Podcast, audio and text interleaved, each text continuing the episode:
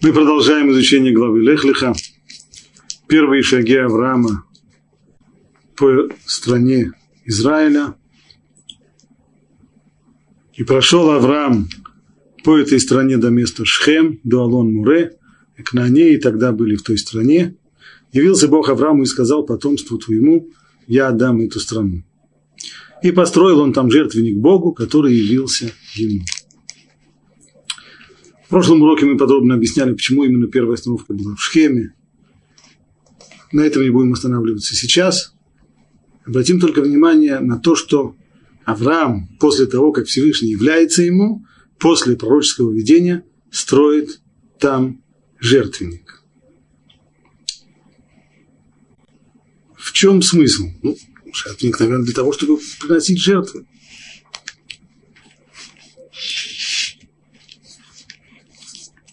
Вместе с тем, есть здесь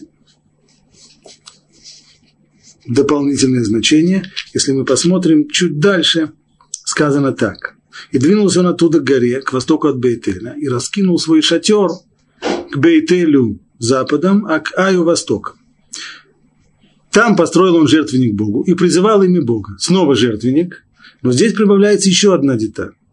И призывал имя Бога. Что означает призывал имя Бога.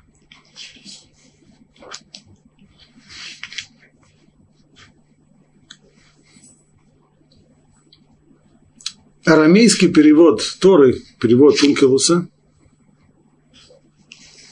объясняет так, имеется в виду, там Авраам молился Богу. То есть слова эти призывал имя Бога следует понимать аллегорически, по сути дела, молитва – это и есть ситуация, в которой человек призывает имя Бога, и близость к Богу, она и дает возможность надеяться на то, что молитва будет принята. Стало быть, это то, что имеется здесь в виду. Авраам строит жертвенники, приносит на них жертвы, молится Богу. Вот о чем идет здесь речь. Рамбан приводит сначала этот перевод Ункилуса, а затем прибавляет и свое мнение. Имеет смысл зачитать это в оригинале и переведем. Ванахон. А более правильное объяснение. Шая Куребе Коль Гадоль Шам Лифне Амизбеах Эт Ашем. Имеется в виду вот что, что там перед этим жертвенником он призывал и возвещал громким голосом имя Бога. Модия ото вейлокуто ливней Адам. Тем самым проповедуя, тем самым призывая людей и сообщая им о том, что есть у мира Творец. Кибур казди моя миламдам велову лишмо. Это уже не первый раз Авраам этим занялся, в принципе, он уже занимался подобной вещью, то есть пропагандированием своих взглядов, пропагандированием веры в Бога. Он занимался уже этим в Урказдин. Правда, там это закончилось очень плохо. Его там не стали слушать, и не только что не стали слушать, а в конечном итоге власти прибегли и к репрессиям против него. так шиба берется зод, шуфтахба, вавархам и варахеха. Но сейчас, по идее, после того, как все это закончилось так неудачно там, Авраам должен был бы быть, наверное, более осторожным и не очень-то афишировать свои взгляды. Уж, по крайней мере, может быть, быть достаточно скептичным в отношении того, что вряд ли люди будут его слушать. Он же уже пытался. Более того, он пытался следить среди людей, с которых он, среди которых он жил. Людей, близких ему по, по языку, по ментальности. По... И они не стали его слушать. Но уж тем более здесь, когда он пришел в чужую страну, в другое место, пришел странный человек, иностранец, который здесь, он будет сейчас проповедовать, он будет здесь сообщать людям свои взгляды. Кто-нибудь будет на него слушать, обращать внимание, будет его слушать. Но поскольку, пишет Рамбан, он получил уже обещание Всевышнего, что я благословлю благословляющих тебя, то он понял, что здесь уже очевидно, ему будет сопутствовать успех. А я ламоду ламед улифарце майлукут. Поэтому он старался обучать, обучать людей и распространять свою веру. וכן אמר הכתוב ביצחק, כאשר הלך אל נחל גרר, והובטח אל תירא כי איתך אנוכי, שבנה מזבח, ויקרא בשם השם. То же самое говорит Писание и об Ицхаке. На первый взгляд слова Рамбана странные. об Ицхаке мы меньше всего читали, что он занимался занимался распространением веры. Авраам, мы видим, он постоянно живет среди людей, он постоянно с людьми общается, и он, он сообщает свои взгляды, он убеждает людей. Ицхак живет своей жизнью, вдали, вдали от всех, но вместе с тем. В Рамбан, если мы почитаем внимательно, то после того, как Ицхак уходит из Грара и, уходя уже из Грара, поселившись вдали, слышит от Всевышнего – заверение, похожее. Ты не бойся, потому что я с тобой. Альтираки Итханухи. Не бойся, потому что я с тобой. После этого он делает то же самое, что делал Авраам. Строит жертвенник, Вайкра Бешем и снова тут та же самая фраза призывает имя Бога. Кибабы маком хадаш, ашерло шамует шимо, белороет кводо, вигит кводо багуим аем ибо он приходит в новое место, в место, где еще имя Бога никто не слышал, в место, где живут язычники, которые верят и поклоняются силам природы, там он и распространяет свою веру в Творца мира. Ну, если уже, продолжает Рамбан, если Авраам этим занимался, занимался распространением веры, старался приблизить людей к вере в Бога, и Ицхак этим занимался, то, очевидно, нужно искать что-то подобное и о Якове. И ведь о Якове, в отличие от Ицхака, который рассказывает очень-очень подробно. Но вместе с тем, во всех этих подробных историях мы не видим, нет никакого ни упоминания, ни даже намека о том, что Яков занимался приближением людей к Торе, что он занимался распространением веры в Бога. Ни слова. Чем он занимается на протяжении всех глав, в которых он фигурирует, он занимается своей семьей. Строит семью, занимается вопросами, связанными со своими женами, со своими детьми. А где распространение веры в Бога? Продолжает Рамбан. Велон и Марбе Яков Кен, Мипней Шеулид Баним Рабим Кулам Мовдей А Якове так не сказано, потому что Яков, он попросту построил семью, и у него родилось много детей, многожительные дети, большая семья, 12, 12 сыновей – все они служители Богу. Вайтало киила гдула, некрет адат Израиль. И таким образом вокруг него, благодаря его детям и с дальнейшим и внукам, и женам, вокруг него собирал, собралась большая община, которая и несла его имя община Израиля. Венет просыма, а имуна баем, и тем самым вера в Бога получила распространение и стала известна через них – через существование этой общины. Венодаа лехоль ам. И тем самым все люди об этом узнали. Вегам кимимей авутав нитпарцима бехоль рецкнан. И хотя вера, в принципе, уже была известна благодаря действиям Авраама Ицхака, но сейчас она получила куда больше распространения. Так Рамбан говорит здесь довольно любопытная вещь. Авраам распро... занимался распространением веры. И Ицхак тоже вслед за ним это делал. Может быть, не в таких масштабах, как Авраам, но все-таки он это делал. Яков, он тоже способствовал распространению веры. И, может быть, не меньше, чем Авраам. Однако делал он это совершенно, совершенно иначе. Он не ходил убеждать людей. Он не, призывал, не приглашал людей к себе. Он не убеждал их. Он просто построил общину. Община такую, с которой, посмотрев на которую, любой человек, почти любой человек ощущал, что я тоже так хочу жить, мне тоже так хочется. Мы видим это на самом деле в дальнейшем на встрече, сцена встречи Якова с своим братом Исавом. Исав шел ему навстречу во главе отрядов 400 человек. И, скорее всего, то, что руководило им, это желание отомстить, отомстить когда-то за поруганную честь, за украденные благословения.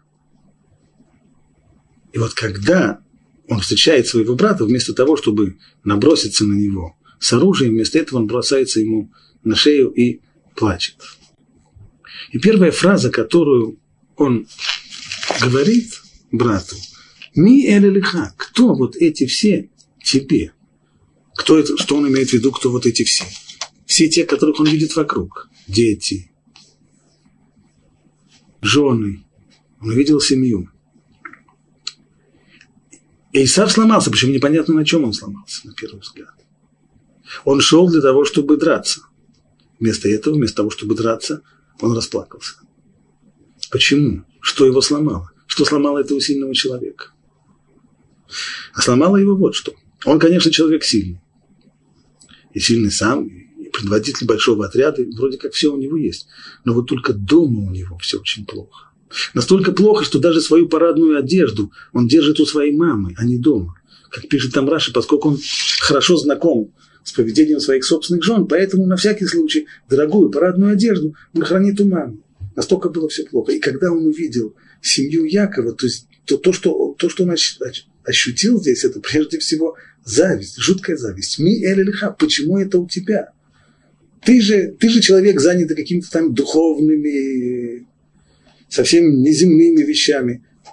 Это я занимаюсь земными вещами, но почему тогда семья нормальная у тебя, а не у меня? Вот существование такой семьи, существование такой общины, оно-то, пишет Рамбан, и пришло Якову вместо распространения своих взглядов. Он не распространял, он не приглашал к себе людей, он не занимался объяснением, он не строил жертвенники, он не призывал имя Бога. Он просто построил общину. И само существование этой общины, когда люди смотрели на этих людей и видели, что они живут не так, живут они по-другому, живут они по-хорошему. И у каждого человека возникало желание, я, я тоже так хочу. Почему у них так? Каким образом? И, и вот само существование такой общины, оно и привело к самому широкому распространению знания Бога.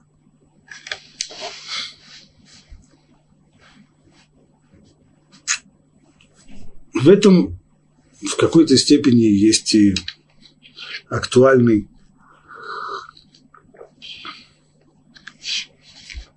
актуальный аспект. Есть достаточное количество людей, которые, хоть немного приблизившись к Торе, тут же заражаются микробом хирургной работы, как это называют. Сразу им хочется тут же приближать людей, и бегать за них, и как-то охмурять их, и притаскивать их к вере. И так люди становятся такими профессиональными еще сами, не очень-то разобравшись в чем дело, не очень-то уж выучив, превращаются в таких вот э, профессиональных э, кирувников, как их называют и так далее. Вот Рамбан, не факт, что это надо делать. Есть совсем другой путь. Если вы построите общину такую, которая будет хоть немного, хоть немного похожа на общину Якова, и это будет большая община, то тем самым распространение веры в Бога, оно пройдет куда лучше. Когда люди будут видеть, что есть целая община, которая живет так, как жила семья Якова, то это и породит в них желание быть такими же. Если у вас нет такой общины, если среди собой, среди себя вы не можете договориться, если все, что вы можете, это только завидовать друг другу, ставить друг другу подножки, и заниматься ну, в общем, всем тем, чем занимаются люди, не пришедшие к Торе. Только при всем при этом у вас на голове еще и кипа, а под головой у вас еще и борода, то тогда, конечно, человеку нет никакого желания приближаться к вам. Тогда его нужно охмурять, как это называется. Но путь Якова был совершенно другой. Совершенно иной. Он построил общину, которая называлась Адат Израиль, общину Израиля, и таким образом распространил, распространил то. Вернемся к Аврааму. Авраам шел, как мы сказали, другим путем. Он строил жертвенники, он призывал людей, он объяснял им, он распространял веру в Бога самым активным образом. Интересно очень Мидраш, Мидраш Танхума, Мидраш сборник преданий устной Торы, в самом начале главы Лехлиха Мидраш это начинает с такого вопроса. Можно ли человек, которому нужно идти, выходить, скажем, рано утром в путь, может ли он читать шма, то есть принимать, как это называют э, по, на языке Мидраша, принимать на себя иго Царства Всевышнего, то есть читать шма, может ли он делать в пути, когда он идет на ходу? Или он все-таки должен остановиться? На что отвечают Равыди и Равуна? Нет, ни в коем случае. Ни в коем случае нельзя принимать на себя Царство Всевышнего на ходу. Необходимо остановиться в одном месте, настроиться, сосредоточиться и сказать «Шма Исраэль», а уже затем, после этого еще прибавить «Барухшим квод мальхутолю нам гаэт», а как только начинаешь слова следующего стиха «возлюби Бога своего», «Вафта и Ташем Лукеха», тогда уже можешь на ходу, с этого момента можешь пойти. То есть остановись, иными словами, утверждается следующая вещь. Если тебе необходимо в пути сказать Шма Исрой, это можно, только для того, чтобы сказать первые два стиха, само принятие Царства Всевышнего, Шма Исрой, Лашем Лукен, Лашем Ихат, Паав, Борухшим Квод Махутоли Улам Ваэд, это остановиться. А уже дальше, как с Паагафта, так и пошел. Ну, это все само по себе интересно. Какое-то имеет отношение к главе Лехлиха. Этот Мидраш приводит эту Аллаху в начале объяснения главы Лехлиха. Какое отношение? В Хидуше Арим, основатель э, гурского хасидизма, в, в его объяснении, в его комментариях есть такое объяснение. Самые первые два испытания Авраама было первое в Урказдин, а именно ему пришлось доказать свою приверженность истине, ему пришлось пойти на самопожертвование. Был готов отдать свою жизнь с тем, чтобы не отказаться от своей веры. Второе испытание – это то, с чего начинается глава Лехлиха, то, что Всевышний сказал ему, иди, бросай все, бросай свой дом, свою родню, своего отца, иди в землю, в которую я тебе укажу. Суть каждого из этих испытаний иная. Суть первого испытания, говорит Медраш, это принятие Царства Всевышнего. То есть за власть Всевышнего, за то, что он один, за его единство, что, в принципе, от Авраама требовалось. Требовалось от него самопожертвование за веру в единого Бога, нежелание подчиниться общим понятиям э, веры в многобожие. Ради этого, за единство Бога, он должен был пойти на самопожертвование, пойти на смерть. Это первое испытание. Он его выполнил. А теперь второе испытание. В чем оно? В чем это второе испытание? Оно начинается со слов «Веавта это Лукеха». «Люби ближнего своего, как самого себя». Какая связь? Мы понимали до сих пор, что смысл этого испытания, в чем, собственно говоря, все испытание? В том, что Авраам должен был бросать все и идти куда-то, куда ему Ашем сказал. Объясняет Хидуш Арим, что смысл того, что Аврааму было сказано покинуть все и отправляться в другое место, он именно проявляется в этом. В Ават в любви к Богу. Каким образом? Авраам, как только ушел, пришел в страну Кнаанскую, мы видим, чем он занялся. Строит жертвенники, призывает народ, собирает людей, устраивает им лекции, объясняет, распространяет веру. А что является мотивом. То есть для чего этим нужно заниматься? Почему человек, достигнувший веры, понявший, что мир создан, что воля Всевышнего привела к существованию этого мира, она управляет этим миром. Разве ему не хватит того, что он понял? Он понял. Он осознал, что Богу еще нужно служить. Ну и хорошо. А зачем заниматься миссионерством? Зачем распространять свои взгляды? А ответ на это дает нам Рамбам. Рамбам в, в Сефера Мицвод, в своей книге, в которой он э, перечисляет 613 мицвод, заповедей, которые мы получили в Торе, он пишет так. Третья мецва, которую повелел нам Всевышний, это любить Его. Что это значит любить Его?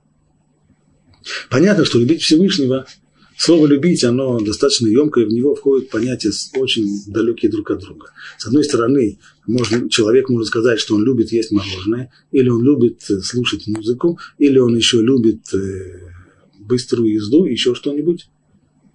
вместе с этим тем же самым глаголом «любить» обозначается и любовь к Всевышнему. А что, Всевышнего любит как, э, как мороженое? И совсем другое. Что это значит? Продолжает дальше Рамбам и говорит. וזה שנתבונן ונשכיל מצוותיו ופעולותיו עד שנשיגהו ונתענג בהשגתו תכלית התענוג. Прежде всего, каким образом человек приходит к этому, к любви, не определяя, не объясняя, что такое любовь к Богу, он сразу объясняет, каким образом приходит человек. Если он размышляет, начинает понимать суть и заповеди Бога, и начинает понимать он действия Бога в этом мире, и приходит он к пониманию, а понимание доставляет ему наслаждение, максимальное наслаждение. И это и есть та самая, та самая любовь, которая от нас требуется. То есть, в конечном итоге любовь – это наслаждение. Но это совсем не то наслаждение, которое испытывает человек, который любит э, мороженое или любит слушать музыку или еще что-нибудь. Речь идет совсем о другом. Рамбам пишет здесь о, о наслаждении, скажем, приведем такой пример. Если кто-то просит меня сделать для него какое-то дело, я готов э, сделать это. Например, начальство просит от меня сделать какие-нибудь такие вещи.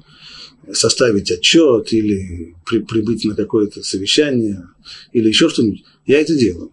Сделаю. Хотя я сидеть на совещаниях терпеть не могу. Писать отчеты вообще для меня отвратительное дело. Но я это делаю. Почему делаю? Потому что работа. Потому что в конце месяца, может быть, заплатят зарплату. Поэтому я подчиняюсь. Сказать, что я это делаю с удовольствием, нет. Но в тот момент, когда меня кто-нибудь другой попросит сделать что-то другое, и я это другое буду делать ради него с удовольствием, с наслаждением, вот тогда я могу сказать, что того человека, кому я делаю что-то с наслаждением, вот его-то я и люблю. Это и есть любовь. То же самое по отношению к Богу. То, что Всевышний от нас требует, можно делать по-разному. Человек, который исполняет волю Всевышнего, потому что это сказано, потому что так надо. Так надо, это хорошо. Но это совсем не любовь к Всевышнему. Человек, который исполняет волю Бога и получает удовольствие от того, что он этого делает. Человек, который наслаждается выполнением его воли. Вот о таком человеке можно сказать, что он Бога любит. Это совсем не любовь к, к мороженому, это совсем не любовь к музыке, это совсем другое. Это настоящая любовь.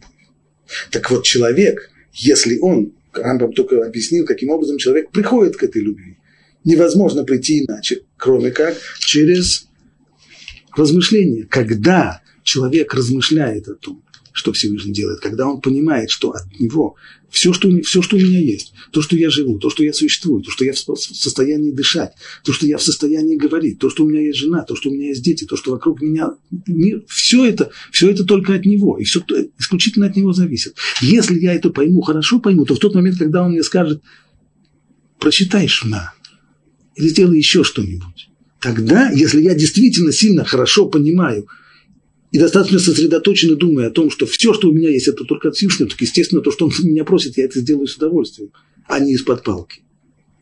Если я мало об этом думаю, я это сделаю. Но немножко из-под палки, потому что, потому что так надо, потому что если так не делать, то будут наказания, если там есть еще. Это любовь. Продолжает Рамбом, а есть еще дополнительное значение того, что означает любовь к Богу Его слова – וכבר אמרו שמצווה זו כוללת גם שנדרוש ונקרא אנשים כולם לעבודתו יתעלה ולהאמין בו. Любовь к Всевышнему означает еще, что мы будем призывать других людей верить в Него. То есть, если мы на самом деле по-настоящему любим Всевышнего, то у нас должно появиться желание и стремление привести других людей к тому, чтобы они верили в Бога. Везе. Почему это так? Почему это проявление любви? Кикшитуа вадам тасим липха алав, ותשבחהו, ותבקש אנשים לאהוב אותו. Простой пример, говорит Рамбам. Если вы любите какого-то человека по-настоящему, если вы любите его не как мороженое, если действительно его любите, то есть вам доставляет наслаждение сделать что-нибудь для него, А как вы почувствуете, если вы узнаете, что остальные люди к этому человеку относятся прохладно? Они его не любят. Они к нему относятся с, с презрением. Или вообще не хотят его замечать, смотрят сквозь него, как будто бы он прозрачный. Ведь вам это будет неприятно, вам это будет болеть. Значит, по-настоящему любящий человек, по-настоящему любящий человек, он хочет, чтобы и другие любили того, кого он любит. Еще раз, речь идет именно о настоящей любви. Любовь не настоящая, любовь эгоистичная, когда человек любит только себя, тогда наоборот. Если я люблю мороженое, и на столе всего одна-две порции мороженого, тогда как? Мне хочется, чтобы другие тоже любили мороженое? Тогда нет. Тогда я хочу, чтобы другие его не любили, мне просто больше достанется. Здесь же наоборот. Если любовь настоящая, тогда смысл именно в том, и ощущение тогда человека таково, что если я кого-то люблю, я хочу, чтобы другие тоже его любили. וזה על צד המשל. כן, כשתואר הקל באמת, כמה שהגיע לך מההשגה האמיתית, הנה אתה בלא ספק תדרוש ותקרא, הכופרים והשכלים לידיעת האמת. Поэтому, если ты на самом деле любишь Бога, то у тебя вполне естественно появится желание познакомить и других людей с верой в Бога. Привести и других людей к пониманию того, что Творец, что есть Творец у этого мира, и Он управляет этим миром. Это должно прийти естественно. Таким образом, то, что говорит Мидраш в самом начале, связано как раз с этой главой, а именно, начинает Мидраш с того, как правильно читать Шма в пути, можно ли на ходу? Вот Мидраш не совсем. Первый стих Шма Израиль, когда ты принимаешь на себя Царство Бога, когда ты свидетельствуешь о том, что Бог един, и отрицаешь все виды идолопоклонства, все виды многобожия, тогда нужно стоять на месте. Но как только ты начинаешь говорить в авто, тогда, тогда иди себе, как пошел Авраам. То есть его, его, его этот поход, его уход из Урказдим, весь этот путь, который он начал, цель этого пути была в том, чтобы Авраам распространял веру в Бога. Для этого Всевышний и послал его в страну Кнанскую. Здесь, в Урказдим, его никто не слушал, здесь на него не обращали внимания. Там его послушают, там люди будут более открыты его влиянию. Что является главным мотивом этого движения со стороны Авраама? Со стороны Всевышнего понятно. Авраам будет распространять веру. А со стороны Авраама это любовь к Богу. Вафта, люби Бога своего всем сердцем и всей своей душой. И снова э, нельзя не, не заметить, что и здесь есть некоторый актуальный момент. Что должно быть главным мотивом человека, который хочет приближать других к вере? Иногда мотивация у человека совсем не та, о которой здесь говорится. Иногда это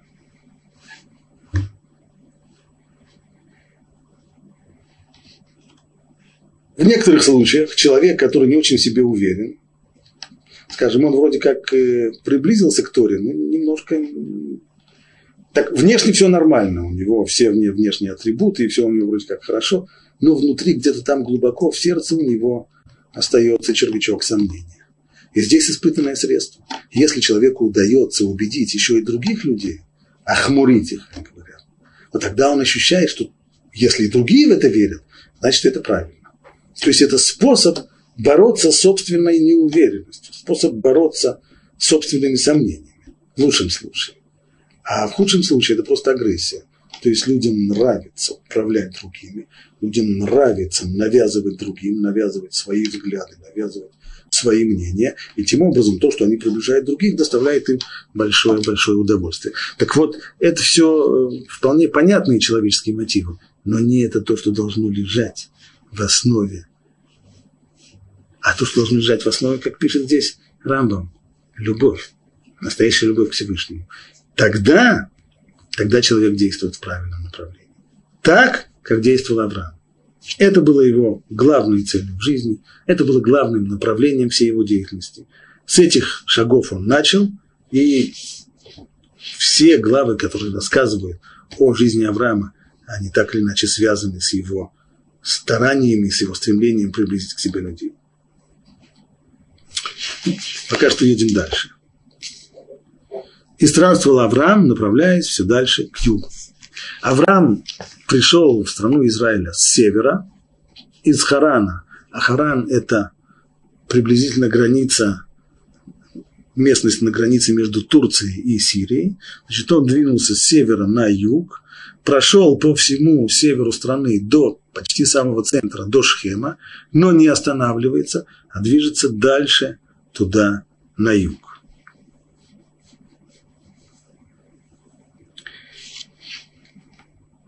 Почему так? Ну, ведь на самом деле, если сравнить центр страны с югом, так э, климатические условия в центре страны намного лучше. Юг не самое плодородное место. Более того, юг э, частично пустыня. Почему же Авраам стремится именно туда? Ну, простое рациональное объяснение.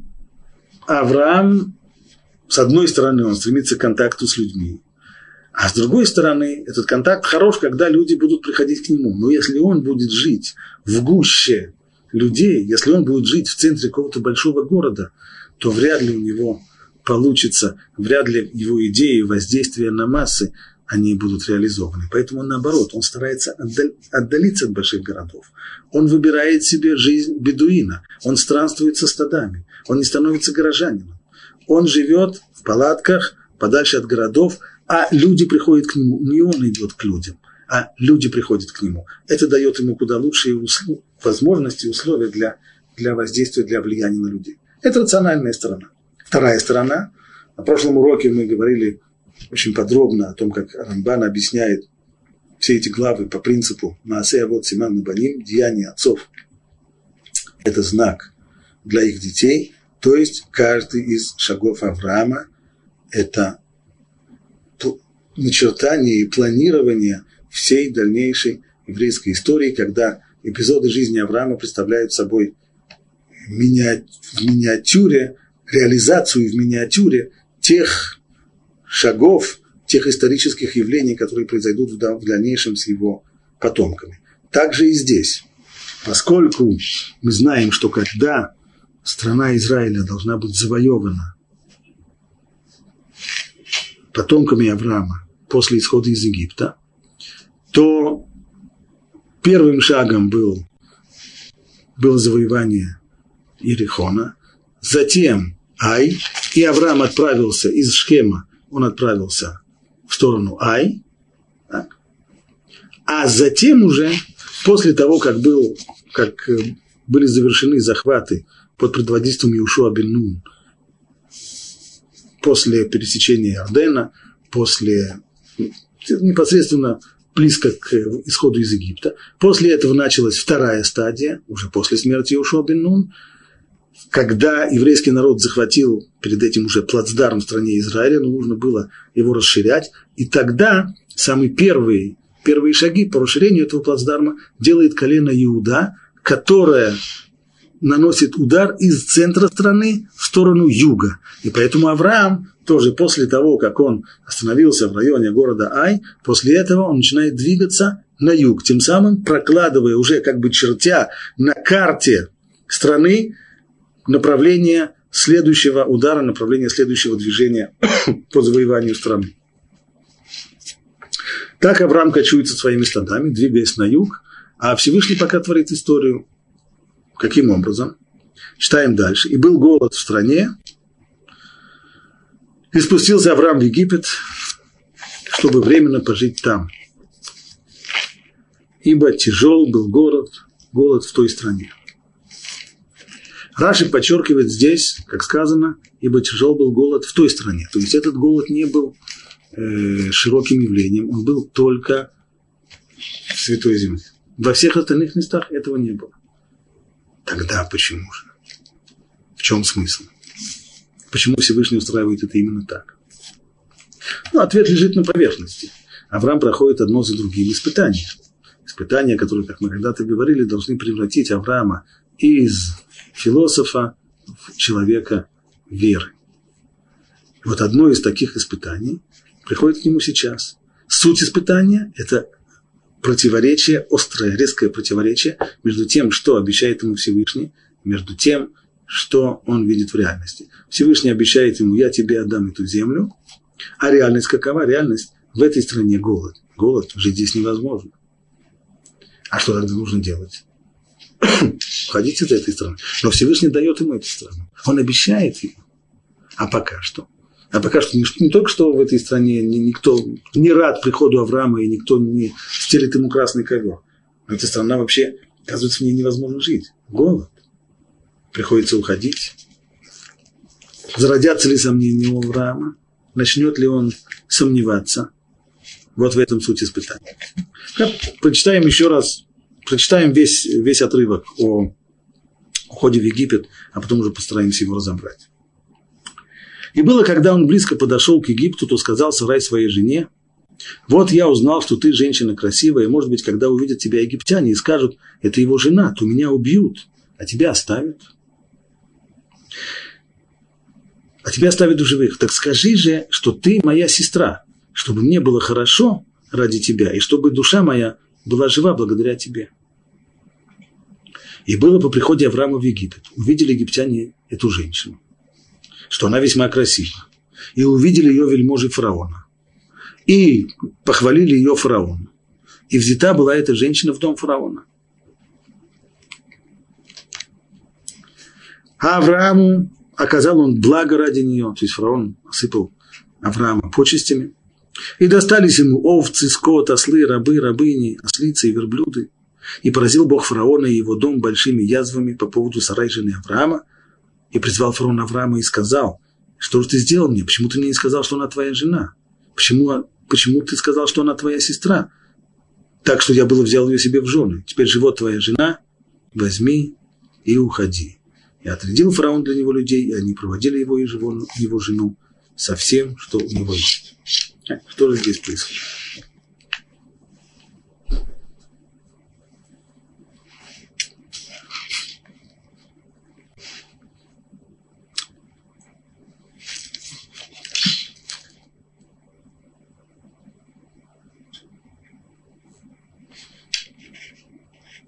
Сначала посмотрим комментарий Рамбана. Рамбан пишет так. Авраам спустился в Египет из-за голода, чтобы жить там и спасти свою жизнь в дни засухи. Египтяне же безвинно ограбили его, забрав его жену. И Всевышний отомстил за него, наслав на них великие язвы, и вывел его оттуда со стадами, с серебром и с золотом, а также фараон еще назначил людей для того, чтобы проводить его. Скажите, Мутрамбан, вам не кажется, что вы уже когда-то читали подобную историю?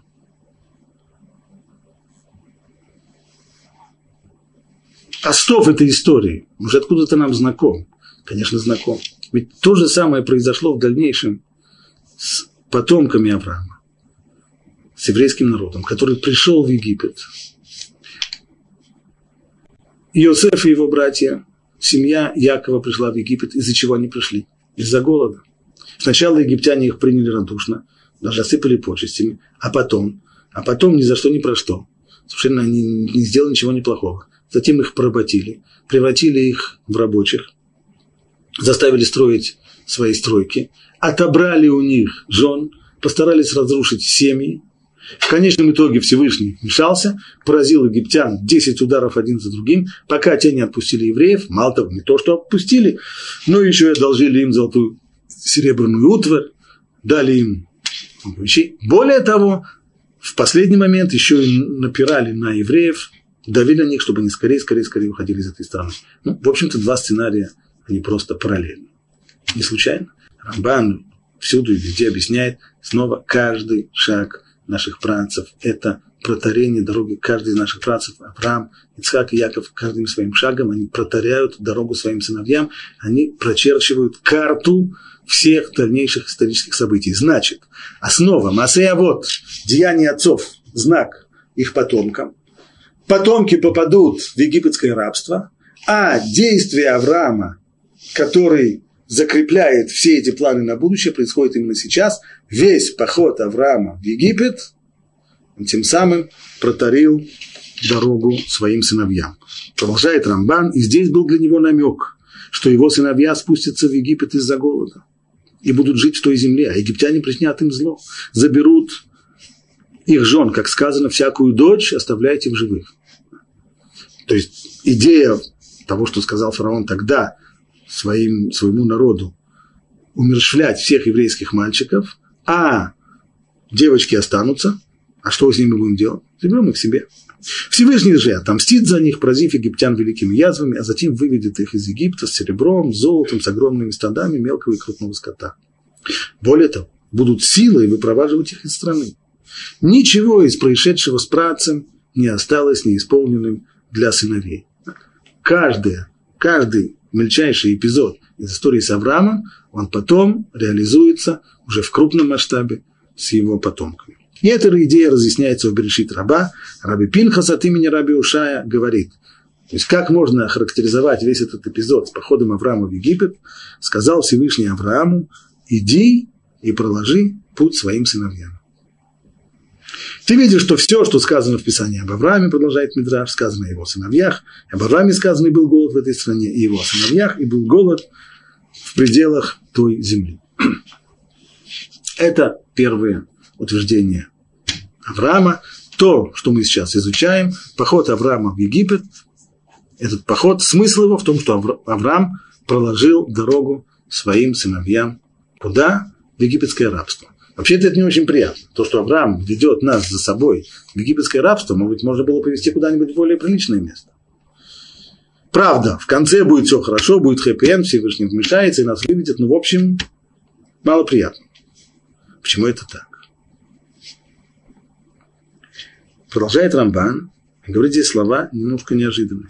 Знай, что наш пратец Авраам совершил по ошибке большой грех когда его жена, праведница, едва не стала жертвой преступления из-за его действий, вызванных опасением, что его убьют. А ему следовало полагаться на Бога, который спасет его и его жену. И все принадлежащее ему, ибо есть у Господа сила, чтобы помочь и спасти. Да и то, что он оставил землю, в которой ему было заповедано жить, из-за голода – это грех. Ибо Господь во время голода избавит от смерти. И в наказание за этот поступок его потомки попали в египетское рабство – под власть фараона. Вместе суда там и преступление, и грех. Получается, что испытание, которое было здесь у Авраама, утверждает Рамбан, Авраам его не выдержал. Он здесь по ошибке, но он действовал неправильно. Две ошибки указывает здесь Рамбан. Вообще ему не нужно было уходить из страны. В ней голод. В том-то и смысл испытания. Рамбан его объясняет не так, как мы объяснили раньше. А смысл объяснения, смысл испытания был именно в том, чтобы он полагался на Всевышнего, который спасет избавит от голода, и даже в условиях полного голода устроит полностью все все. Не нужно было уходить из этой страны. Это же святая земля. Это же место, в которое Всевышний тебе сказал. Здесь ты должен жить. Эту страну я дам тебе, твоим потомкам. Так как же уходить? А как не уходить? Голод – а что Всевышний не может устроить и в голос, что тебе будет, что есть? У него что, есть сложности какие-то? У него не хватает продовольствия? Первая ошибка. Вторая ошибка. Уже в ходе его ухода в Египет, когда Авраам отправился в Египет, та идея, которую он реализовал, то, что он придумал, выдать свою жену за свою сестру, и в результате Сара была скомпрометирована, и в результате она попала в дом фараона, и чуть было... Это тоже была его ошибка. И этого он не должен был делать. Должен был позаботиться на Всевышнем, что он его защитит. Стало быть, Авраам не просто протарил нам дорогу в Египет, а и то, что мы попали, мы же не просто жили в Египте, мы еще попали в египетское рабство. Это не случайно. И говорит Рамбан, это было наказанием за грех Авраама. В месте преступления там и суд. На том самом месте, в Египте, почему именно попали в Египет, а не в другое место? На том самом месте, где Авраам оступился, именно там и расплата.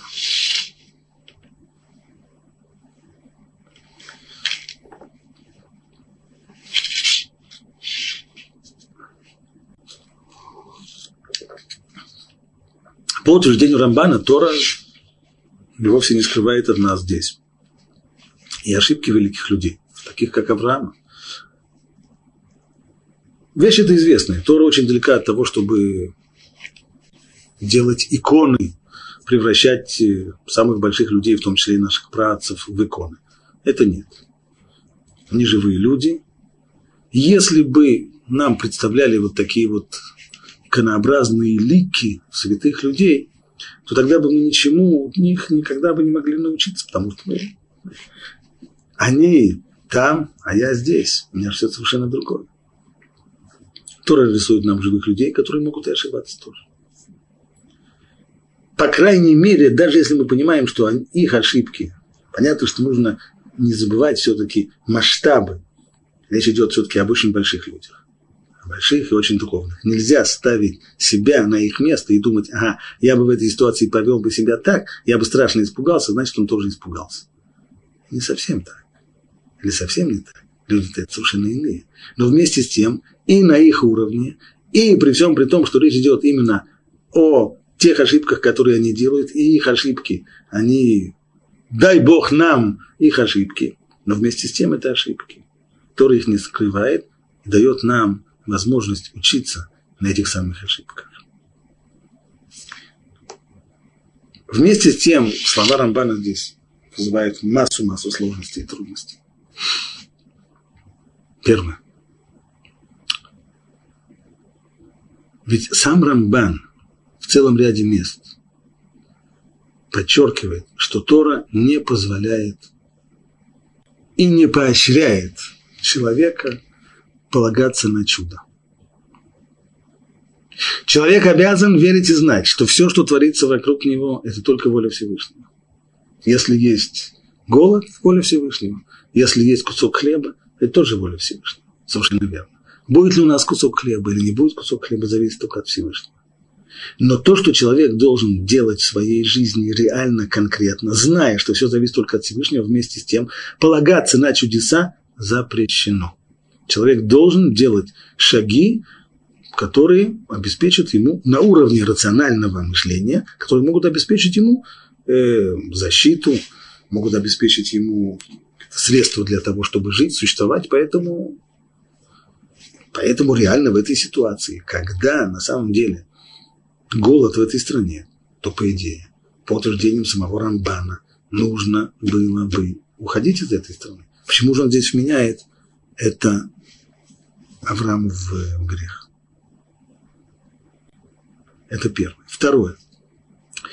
Если Авраам согрешил и то, что ему в дальнейшем было объявлено, что его собственные потомки будут 400 лет рабами в Египте, и это было наказанием за то, что он ушел в Египет, то Авраам должен был сделать из этого вывод.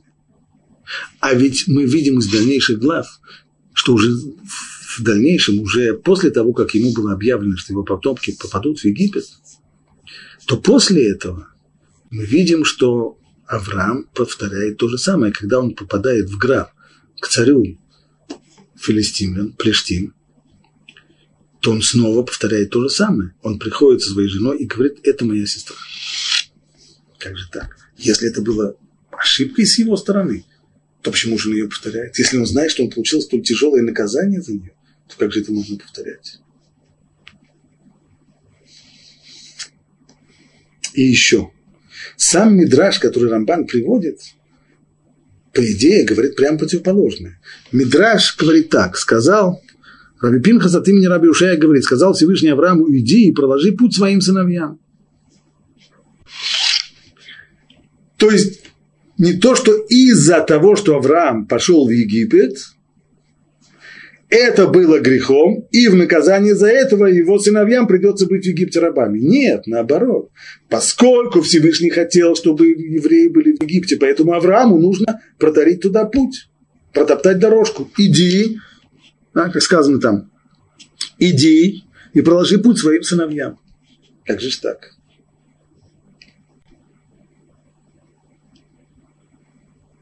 Многие комментаторы прибавляют еще дополнительные вопросы к Рамбану. Ведь, конечно, а что был такой ужасный грех, что Авраам ушел из этой страны? Ведь на самом деле, хотя Всевышний сказал ему идти в эту страну, но к тому времени еще святость этой страны не была конкретно оформлена.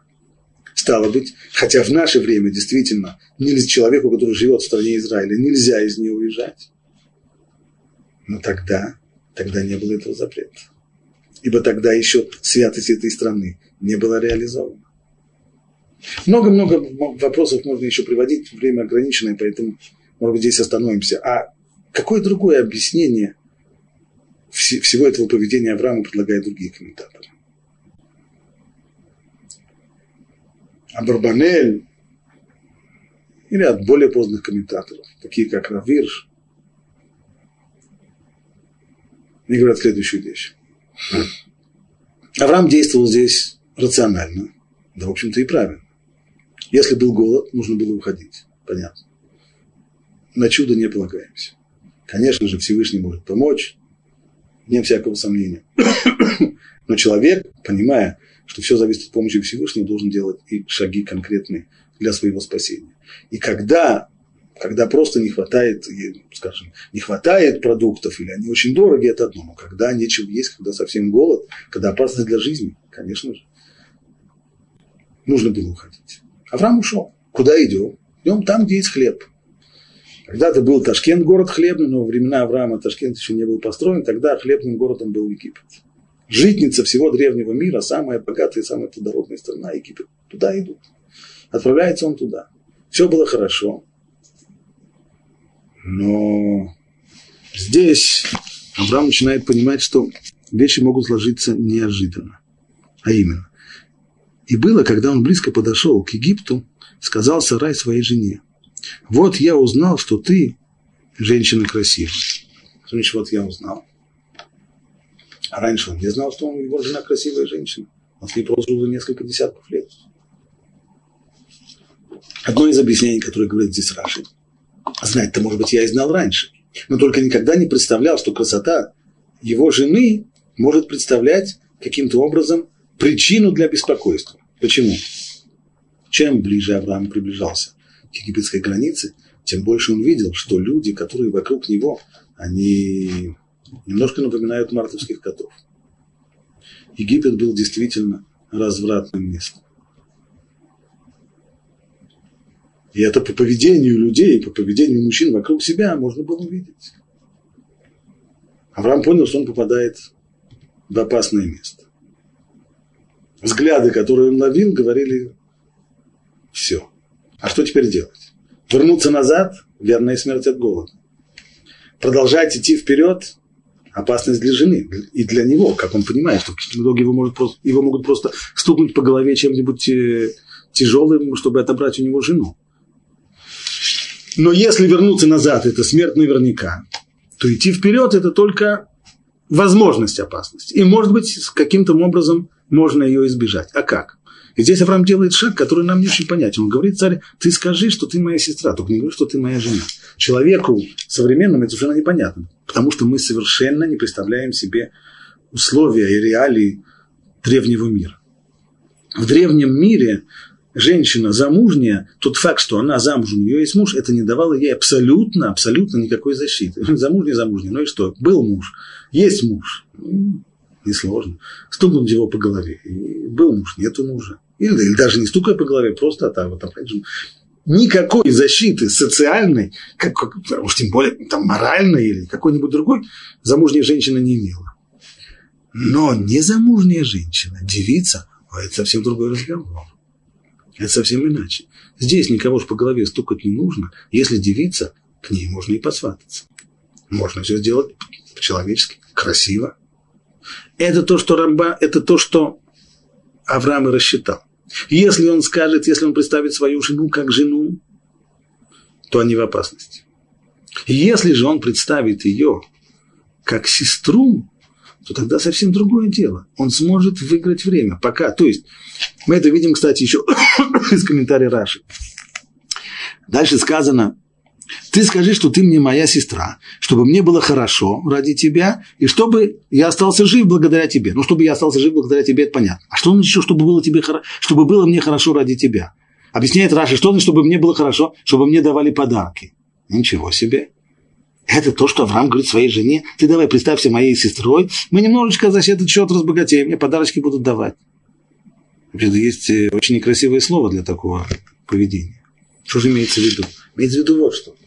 Авраам выдаст ее за свою сестру. Как только появятся какие-то мужчины, которые будут заинтересованы, то, безусловно, можно с ними вступить в переговоры. Да, действительно, это его сестра. Может она выйти замуж? Может. Но такая невеста, это не просто невеста. Это будет стоить очень дорого. Колым здесь очень большой будут давать подарки, Авраам будет торговаться, будет все время набывать цену, дальше больше больше. Если вдруг почувствует, что мужики начинают терять терпение и уже когда он поймет, что пахнет жареным, он убежит. Но пока, пока можно торговаться, можно торговаться. Расчет был правильным во всем. Почему же ничего не получилось? Авраам не рассчитал только одного, и он вряд ли должен был взять это в расчет. А именно, то, что в конечном итоге женщина попала к фараону. А именно, то, что вельможи фараона, которые ее увидели, восхвалили ее, расхвалили ее, она достойна только фараона. Фараон не торгуется. Фараон просто взял ее себе. И снова, если бы, ну даже в этих условиях, если бы фараон знал, что Авраам ее муж, то он бы от него избавился. Очень просто. Это у фараона делается элементарно. Но поскольку фараон не считал его мужем, он считал Авраама братом, то он с ним совершенно по-другому вел себя, церемонился с ним. Но представить себе и предвидеть, что подобное будет, Авраам, конечно, не мог.